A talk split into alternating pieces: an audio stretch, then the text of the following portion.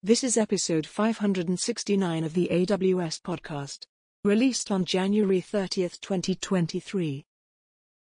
Podcast confirmed. Welcome to the official AWS podcast. Hello, everyone, and welcome back to the AWS podcast. Simon Elisha here with you. Great to have you back. I'm joined by two very special guests. I'm joined by Pooja Trivedi, who is a software development engineer here at AWS. Welcome to the podcast, Pooja. Thank you so much. Glad to be here. Good to have you here. And I'm also joined by Vipin Mohan, who is a principal product manager here at AWS. G'day, Vipin. How are you doing? Doing well, Simon. Thank you for having me on the show. Good to have you here. Now, we are going to be talking about containers. We're going to be talking about bare metal. We're going to be talking about lots of cool stuff. Um, but let's start at the start. Uh, Vipin, what is Amazon EKS Anywhere and what does it do for customers? Yeah, um, so Amazon EKS Anywhere is a deployment option for Amazon EKS and customers can create and operate Kubernetes clusters on premises with EKS Anywhere. So, as our listeners may know, Kubernetes is open source software that helps uh, or- orchestrate deployment, scaling, and management of containerized applications. And Amazon EKS is a managed service that helps customers do all of this in the cloud. But a number of our customers told us that you know, they have existing investments in hardware on premises and they want to continue to leverage that also you know there are other customers who have regulatory or governance requirements that define where they can actually deploy their workloads. You know the cloud is not always an option for them. Uh, and there are some others who told us you know that they want to run on compute that's closer to their end customers or their data center. So think of you know gaming applications or you know even some financial services wherein the proximity to the end user is critical. So eks anywhere simplifies on-premise kubernetes management and gives uh, on-premise tooling for customers to run Kubernetes that is consistent with EKS in the cloud, and they get AWS as one-stop shop for all of their Kubernetes needs. That's great, and I think it's it's interesting when we think about the con- container space, the Kubernetes space. You know, there's a lot of a lot of work involved in running your Kubernetes infrastructure effectively and efficiently. And so EKS is designed to take away our old friend, undifferentiated heavy lifting from that particular problem, but also to allow you to have consistency between your AWS implementation and on premises. But the thing with on premises stuff is it involves hardware. And as I often tell people, hardware is hard. Um, Pooja, what, where can I run EKS anywhere today? So, uh, the first version of EKS Anywhere that we launched was running on VMware vSphere. So, you know, we talked to our customers initially, and they told us that, as Vipin mentioned, they had some existing uh, VMware infrastructure already running on premises for them, and they had an investment in there and they wanted to leverage that investment to run Kubernetes. And that's how our first release ended up being support for VMware vSphere. And with that first GA release, I, I wanted to throw in this little you know cool little tidbit on the side because it's very useful and uh, very handy. So along with that vsphere provider support which was our, our, main like production level support we also had support for the docker provider uh, where somebody could create like a small non-production cluster on their local machine or on their test machine or whatever have you just to kind of get started and get a feel of the product and for testing and development purposes. Uh, so that was really cool. And then you know, so that was our first GA on VMware vSphere. And then following that, we went back and uh, talked to the customers as we always do. And we gathered a bunch of feedback and listened to them and incrementally worked backward from there. And what resulted and materialized is EKS Anywhere on bare metal. And so that was our GA release earlier this year towards the very end of June is EKS Anywhere running on bare metal servers in a customer's data center on premises. Now, this is a, a pretty cool thing, and I'm I'm always excited when we get uh, software development engineers on on the podcast because um, they'll always tell us what's easy and what's hard. a lot of stuff is hard that we make look easy, but um, you know, t- tell us about you know bare metal itself and and what this actually gives you. Help us triangulate that. Yeah, yeah, definitely. So, um, you know, I'm going to take a little step backwards here. So, as we know, you know, we've all, uh, you know, we've gone a, a long road uh, in terms of cool technologies like virtualization and containerized deployments and cloud computing and serverless technologies and you know, all that cool stuff. Um, and, you know, despite of all that cool, innovative technologies, which have helped us quite a bit along the way, on premises, bare metal servers still remain pretty popular. And for some very good reasons you know customers want to run their applications directly on bare metal servers for you know performance benefits for use cases like applications wanting to have direct access to the underlying hardware with technologies like DPDK or SRIOV or similar. And also you know they want to simplify their infrastructure stack. They want to take away the complexity of virtualization layers and you know configuration and maintenance of those and whatnot. And then also like the licensing and support costs that come with those infrastructures and everything. So bare metal like i said is popular and you know as they modernize their applications they also kind of want a more consistent and seamless experience of running kubernetes on their bare metal servers on prem as they would on cloud. So they want their applications to feel as seamless and they want a similar experience both on prem and on cloud. And, you know, EKS Anywhere on bare metal kind of gives all of that to them precisely. So, you know, it gives them that choice of being able to run Kubernetes directly on their bare metal servers in their data center. And then along with that, it gives them the flexibility of it, you know, bundled open source tool set that it has uh, so that customers can fully provision their clean slate bare metal servers from scratch with an OS of their choice, any provisioning actions of their choice, and then ultimately install Kubernetes on these to create a Kubernetes cluster out of those servers. And then once that first cluster is ready and going, you know, they, you know, EKS Anywhere's tooling, as I mentioned, also allows them to do cluster lifecycle maintenance operations with the EKS Anywhere tooling, or optionally, they can use a tooling of their choice as well for maintaining the lifecycle of the cluster, like upgrades or deletes or whatever have you. And, you know, just a little bit more detail on that. So I said EKS Anywhere on bare metal servers allows you to do that provisioning from scratch of the servers, and that that pretty much involves you know powering up the servers, then uh, you know provisioning. yeah, all the stuff. PXE boot, installing a brand new fresh OS on it, and then doing any customized provisioning actions on it once the OS is installed, and then after that going over to installing Kubernetes and such.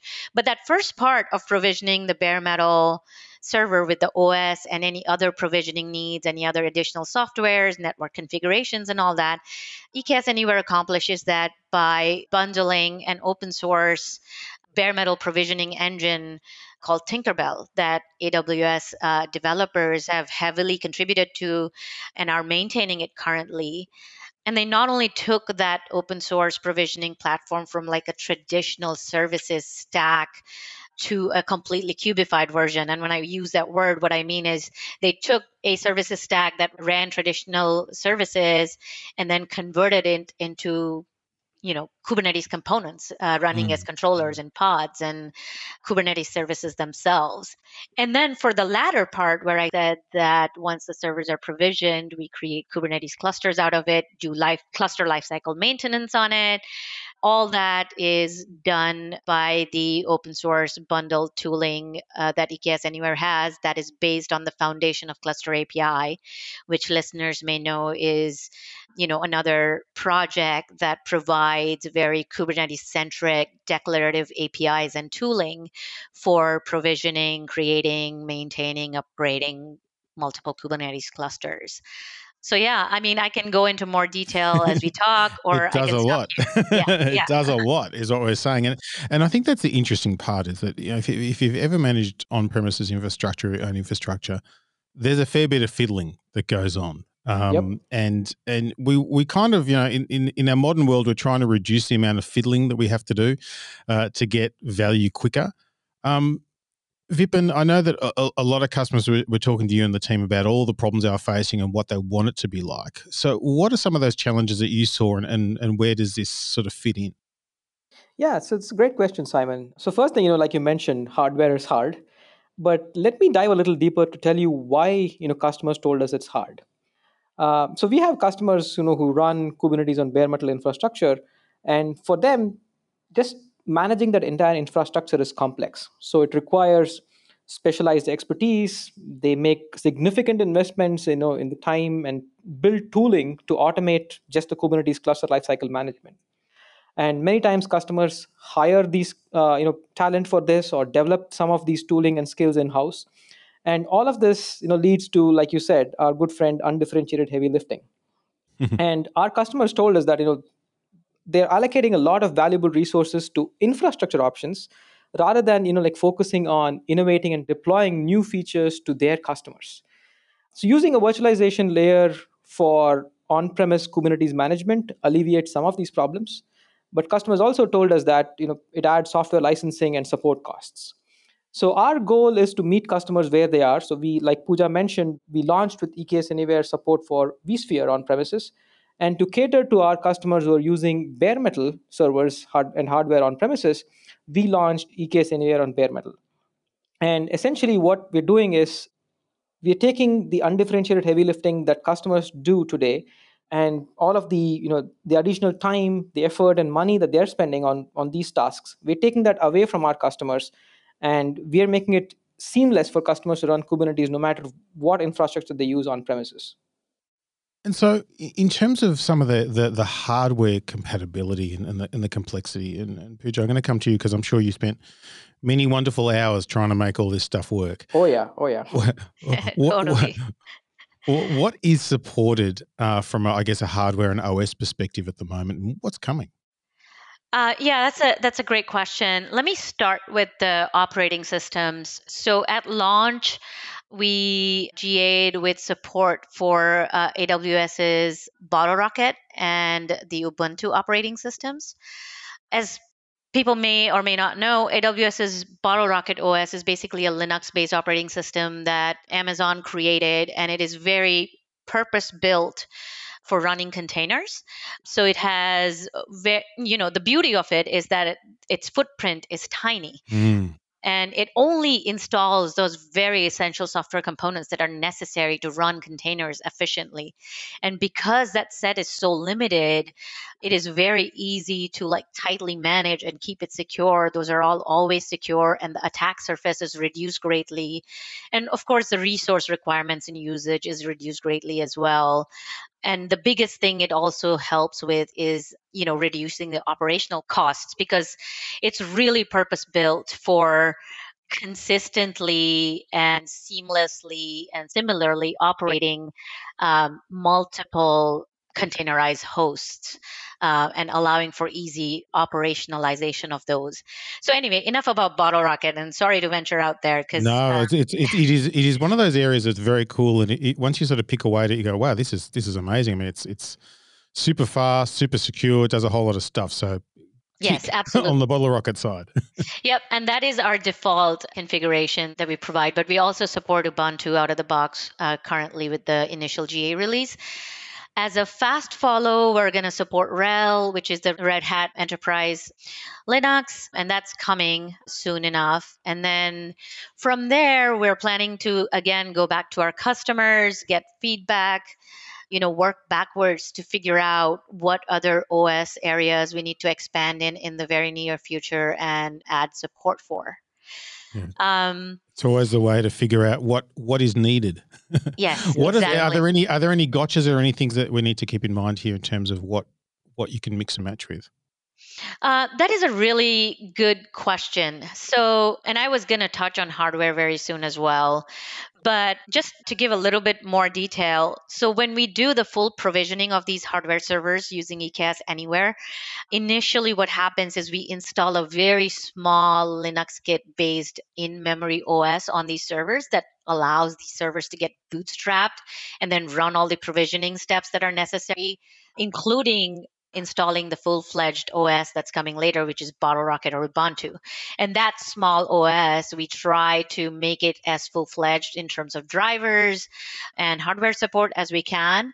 But there are gotchas where because we try to keep the size of that in memory OS very tiny, there is the possibility that some of the oddball hardwares may not have some compatible drivers in there.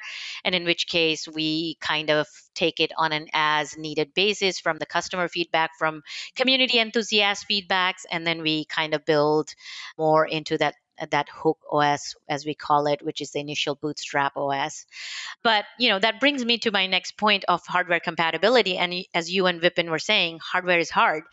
You know once you get into the customer premises it's it's a wild wild west and people have all kinds of hardware over there.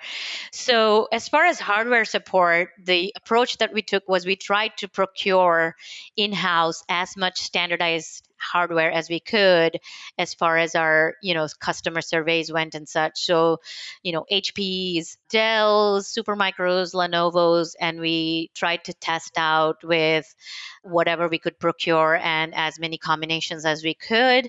And we sort of listed all that hardware out that we have tested on and vetted the software on on our EKS Anywhere documentation. And we can possibly put a link to that somewhere. In the show notes, yeah, for sure. And besides that, we're constantly keeping our eyes and ears open. We're we're checking our GitHub for community enthusiasts, reporting what they're seeing. We're constantly talking to our customers who tried out our beta, uh, customers who are currently trying out our GA to see what hardware they've tried it on. We slowly augment our hardware list as things work for them. If if anybody ever runs into an oddball hardware snag case, then we make sure that we accommodate for that and we start supporting that that and then we add that to our list as well. So we're kind of taking this incremental approach towards hardware support given what a crazy world it is out there with the hardware. Everyone's always got weird, you know, combinations of network cards and SAN ports and all other exactly. fun stuff. But but there's some pre-flight checks that can help with this as well, aren't there? Maybe tell us a bit about what what that does. Yeah, definitely. So we you know and i'll t- i'll touch on pre-flight validations in general. So eks anywhere before it starts. It does do a pretty extensive set of pre-flight validations not only in terms of you know the OSs that are supported and what's running, uh, but also in terms of the kind of cluster you're trying to create, the kind of provisioning and bootstrapping steps you're trying to do on these servers, what kind of networking support you're trying to add and storage support you're trying to add on these servers.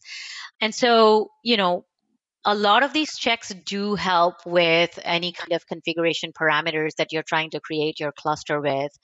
There are, you know, and, and as far as the OS itself is concerned, we try to standardize the OS as much as possible, you know, kind of like standardizing it in a way like a standard ubuntu distribution will have mm. which you know will boot on most standard hardware. So we kind of kind of try to make an umbrella like that where we cover all of that. And then whatever we can't cover we try to cover as much as we can with the pre-flight validations there. And you know hopefully that covers everything and then we yeah we try and try and cover a lot of stuff beforehand so that when you press go it's likely to work rather than you know this is wrong or that's wrong, etc. So exactly, I think it's important, exactly. and, and as you say, it'll evolve over time.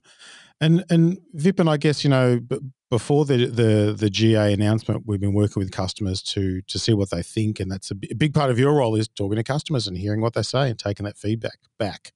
Tell us a bit about that experience and what you were hearing. Yeah, so we had a beta program for EKS Anywhere on bare metal, and as with anything at AWS and Amazon, right? So we defined the product based on working backwards from our customers. So we involved some of those customers in our beta, and uh, we collaborated with customers across a variety of you know industries and verticals. And following launch, customers are starting to use EKS Anywhere on bare metal in production. Uh, I'll call out a couple of customers simply because you know of how different the use cases can be. The first one is iSpot.tv. They help advertisers measure the brand and business impact of TV and streaming advertising. So think of how you know you would if if you're you know like making an advertisement on TV or you know on streaming media, you want to measure how your brand is doing from concept to it being aired and then to conversion. And that requires a lot of like scalable workloads both in the cloud and on premises. So for them, they needed the flexibility and performance of running Kubernetes on the cloud and on premises with the same consistency. and the ability to just install and run EKS anywhere on bare metal and getting a fully supported Kubernetes orchestration tooling was super important for them. And uh, you know, we we we were excited to work with them in the beta. The other use case I'll talk about, which is very different from you know streaming and TV ads, is parallel wireless.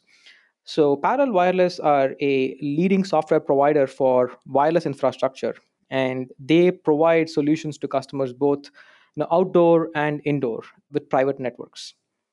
And for them, they have a lot of you know latency sensitive workloads that run on cell sites, and these workloads run. Some of them run on public clouds, and some of them run on private clouds and it's essential for them to have a common and responsive infrastructure so that they can serve all of their customers across the globe with the same uh, you know like slas and performance and what they told us was you know the ability to deploy eks anywhere directly on bare metal machines help them reduce costs and easily leverage the specialized hardware that they have so you know all of these telco mm. work, workloads mm. they they have like specialized hardware they need access to underlying you know hardware and radio components for example so Parallel Wireless are looking to use EKS Anywhere for their radio access network or RAN 5G deployment use case, which are running on containers. So those are like a couple different use cases, which I thought were very unique.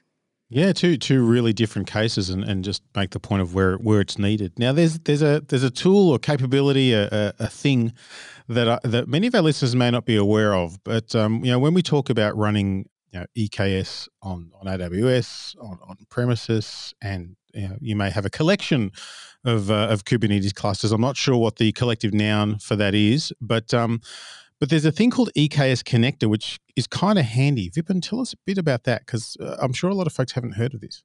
Yeah, yeah, you can call it, uh, you know, anything like you said, a tool, a capability, a thing. so EKS Connector is essentially, you know, it's a client-side agent. It's very lightweight. It's fully open source. So it's an agent that you would install on your Kubernetes cluster can be any upstream conformant Kubernetes cluster.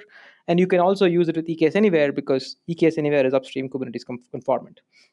So, what this agent does is it lets you register and connect your Kubernetes cluster to the AWS cloud. And you get a single pane of glass view to visualize all of your clusters, you know, no matter where they're running. It could be on premises, it could be on multiple clouds. And you can see all of these clusters get like you know status configuration and workload information all on one single pane of glass on the eks console in the cloud so vipin then the, the final question i have for our episode today which is the, the big question is how much does eks anywhere cost yeah, great question, Simon. And uh, finally, we got there. Yeah. uh, I've been hiding it away. I didn't want to mention it. yep. So I've got some good news. So Amazon EKS Anywhere is available as open source software that you, customers can freely download and install on their existing hardware in their data centers. There's really no upfront commitment or fees to use Amazon EKS Anywhere. Customers can purchase Amazon EKS Anywhere enterprise subscriptions to get additional tooling. You know, so let's say customers want a container registry. So we ship Harbor, which is an open source container registry that customers can you know, get access to through these subscriptions. Similarly, uh, we have tooling for load balancers as well as ingress controllers that customers can get using these subscriptions. And what's what's nice is that you know all of these are supported. So customers can get 24/7 support from AWS's highly trained engineers and subject matter experts for all of these components that we ship with EKS Anywhere and our goal is you know to help customers reduce costs and avoid having to maintain multiple you know open source or third party tools. And basically they have aws as the single point of contact for you know anything related to kubernetes be it in the cloud or on premises and you know along with all our open source tooling that we ship including bottle rocket cilium flux and more. It's a great way to solve for, as I mentioned, that undifferentiated heavy lifting, that complexity of running these things uh, if you've got a, a, fleet of hardware that you need to run, that's going to take a lot of your time. So if you don't have to worry about the different flavors of distributions of Kubernetes and the other components and how to make it work, you can use this and you don't have to spend that time. Hey, Vipin, yep. thanks so much for coming along and telling us all about it. Yeah, absolutely, Simon. And we'd love for customers to, you know, take EKS anywhere on bare metal for a test drive. And uh, if they need any help getting started, we'll post some links in the podcast description that'll help them get in touch with us. Thanks very much. And Pooja, thanks so much for, for coming on and, and, telling us all about it and all the late, late hours I'm sure you spent trying to get various combinations of hardware to work so that our listeners don't have to do it themselves. Yes. Thank you so much, Simon. Appreciate it. Thanks, everyone. Yep. And we do love to get your feedback. The place to do it is podcast at amazon.com, or you can leave verbal feedback on our website as well. You can record it and upload it, and you can uh, tell us what you think. And of course, until next time, keep on building.